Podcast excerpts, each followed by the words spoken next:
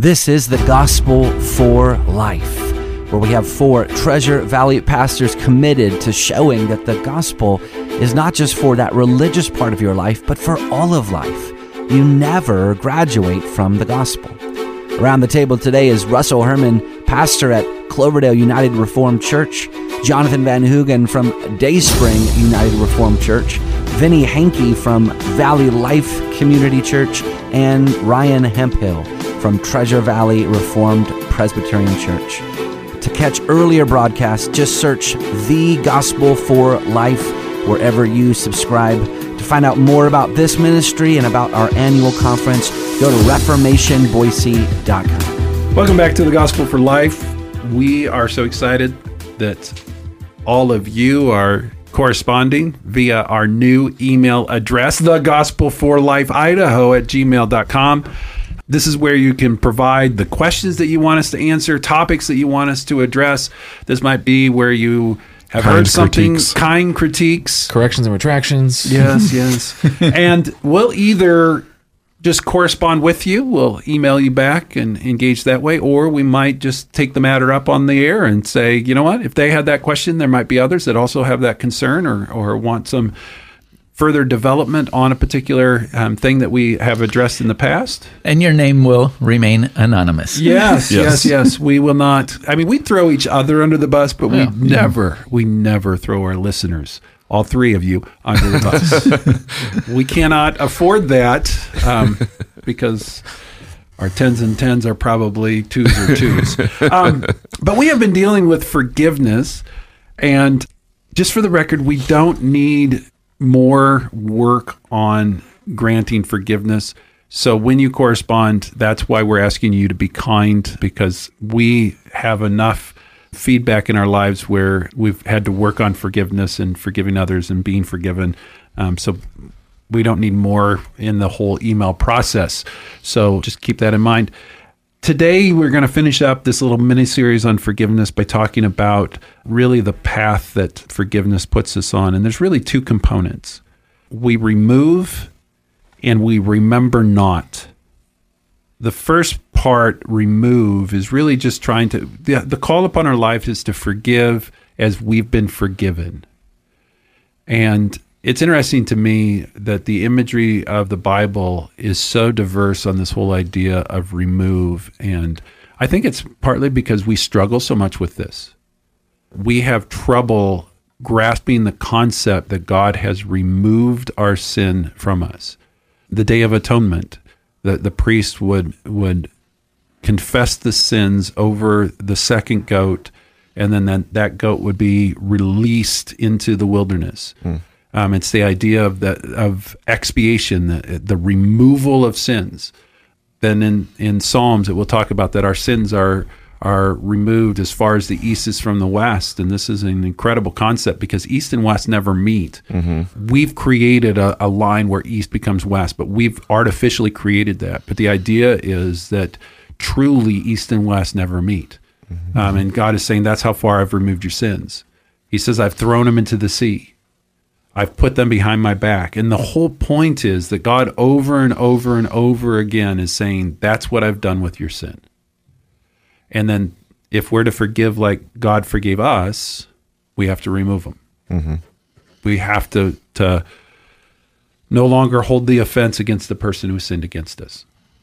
That's the idea that aphemi, that first Greek word we covered on the first episode, is to let go, dismiss, or to drop. So if you can think of this idea of the debt being a boulder that you're carrying, and then once you extend forgiveness, you're laying that boulder in the earth, and then this is the idea of you're not going to pick that thing back up again. Mm. You've dropped it, you've released it, you're no longer carrying that burden anymore. Mm-hmm. And then the second part, and this is where we want to spend the lion's share of our time today, is remember not. What is meant by that? What is not meant by that? You're not going to bring it up again. You know, you're not going to bring it up to the person that you've forgiven. You're not going to bring it up to other people. You know, sometimes you might be tempted to want to share what's happened after you've forgiven someone, feel like you need to get something off your chest to someone you can confide in. But really, when we're forgiving and we're setting it aside, we are saying, no, I'm not going to bring it up to other people. It's not recalling it back. Right. In one sense, you never get to the point where you've actually forgotten those things, just as God doesn't forget the sins that have been committed against him. But in those that are forgiven, it's not recalled against them anymore. It's not brought back to the surface again to be laid a charge against them. So this is, not recalling that. You don't want to do that to that person. You're not doing it in your own self. You're not dwelling on it. You're not ruminating over it. Yep. I think that's probably the hardest thing is the not bringing up to ourselves, because it's hard to forget things. When you say, don't think of an elephant, what pops in your head? The elephant. So, it's that part, though, not dwelling it and giving that burden over to God. Yeah, I think phrases in your vocabulary like, remember that time when you... fill in the blank of the offense, that's not in your vocabulary when you're doing this well. Or if you're in the midst of a conflict and you always do this, you're not using hyperbole, because those are all recalling past offenses and kind of compiling that and leveling it against another person. And I think an example that we have of God doing this is when Peter is restored. Yeah. When Jesus, before he goes to the cross, he tells Peter, you're going to deny me 3 times before the rooster crows. And Peter defiantly says, no, I'm not. And then he does. And we're told that he goes and he weeps bitterly. And then in the Gospel of John, we have what's commonly viewed as Jesus's restoration of Peter, where they're on the beach and he asks Peter 3 times, Peter, do you love me? And 3 times Peter has to say, Lord, you know I love you. And he responds by tend my sheep or feed my lambs. In restoring Peter, Jesus doesn't say to him, so Peter, remember when you denied me, right? So do you love me? No, he doesn't mention it at all. He doesn't bring it up. Jesus just restores Peter. Jesus with the full, perfect, I told you so moment, refuses to say, I told you so. Yep. To no longer bring it up to ourselves really involves this whole idea that we don't keep playing the video over and over in our head. Yeah. Yeah. My wife and I were on a walk the other day, and we were talking just about coaching track and field, and I promise this actually does relate. And she was saying to me, I'm just always amazed at how you can give immediate feedback to the kids when they're doing whatever they're doing. How do you do that? She says, I just can't, I don't see it. And I said, well, what I try to do is mentally just slow it down in my head, create a video that I can then play back in slower motion. And then I re-see what happened, whether they're jumping or running or whatever it might be, that I'm creating the video. And I said, and that allows me to give the feedback. I said, but in here, you've got to not create the video. You can't keep replaying it in your mind and saying, okay, let me relive that moment. Let me go back and relive it again. Let me go back and No. Yeah. You don't keep going over it in your head. In animal husbandry, there are ruminant animals that they've chewed their food and then they bring it back up and re-chew it. And this is something, when I say you don't ruminate on it, you don't just chew this whole thing over and over and over again. Don't relive the moment. Don't create the emotion that was there again. Philippians 4 would say that what we do is we think about those things that are lovely and pure and praiseworthy, and we fill our minds with something else. We ruminate on those things. We ruminate on those things. Mm-hmm. The other idea, and Ken Sande would talk about that, I will not dwell on this incident, that's the good thought. Mm-hmm. Mm-hmm. The second one is that we will no longer bring it up to the person. What's involved here? Yeah, I think there's a little bit of scorekeeping, or again, that phrase, remember that thing that you did to me, and just continuing to use it, either weaponizing the offense against that individual to force them to feel guilty or walk through their repentance all over again. It's really that lack of forgiveness is evidenced in that when we continue to bring this incident up again and want to use it to hurt that individual, essentially recrafting their identity as an offender over and over and over again to them. And what this might mean is that you're not going to keep bringing it up, but it may change your relationship. Yeah. So the relationship might be altered because of what happened. If you think about, you know, maybe you were dating somebody and something happened to break the relationship. Forgiveness doesn't mean that you have to recreate that relationship. Mm-hmm. The relationship may have altered, but it does mean that you don't use this as a weapon to hurt them, as a tool to keep beating them with. So it can mean that things changed, mm-hmm. but it shouldn't mean that it changed in a way that's an attack or a negative towards the other person involved.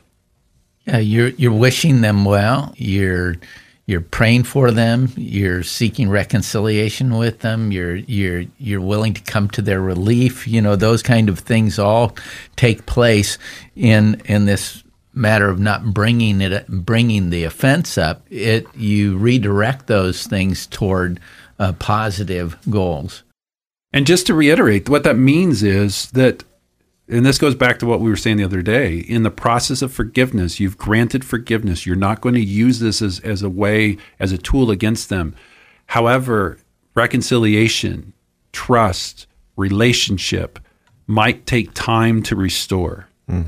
If I have a bookkeeper at church who we find is actually cooking the books, mm-hmm.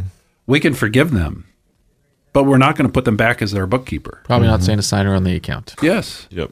So, I mean, that doesn't mean that we don't trust them. It doesn't mean that we're going to use this as a tool to beat them with, but it does mean that something changed. And in order for restoration to happen, it's restoration over time.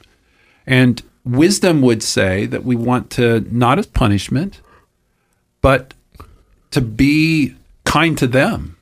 We're going to wait until we see that appropriate strides have been made, changes have been undergone before we reestablish. I mean, think about an abusive relationship.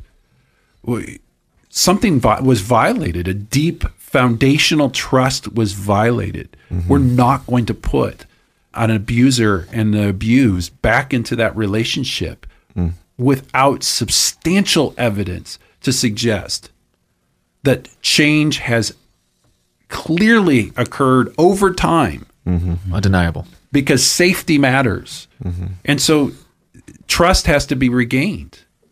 And the deeper the level of violation of trust is going to demand the same level of restoration of that trust.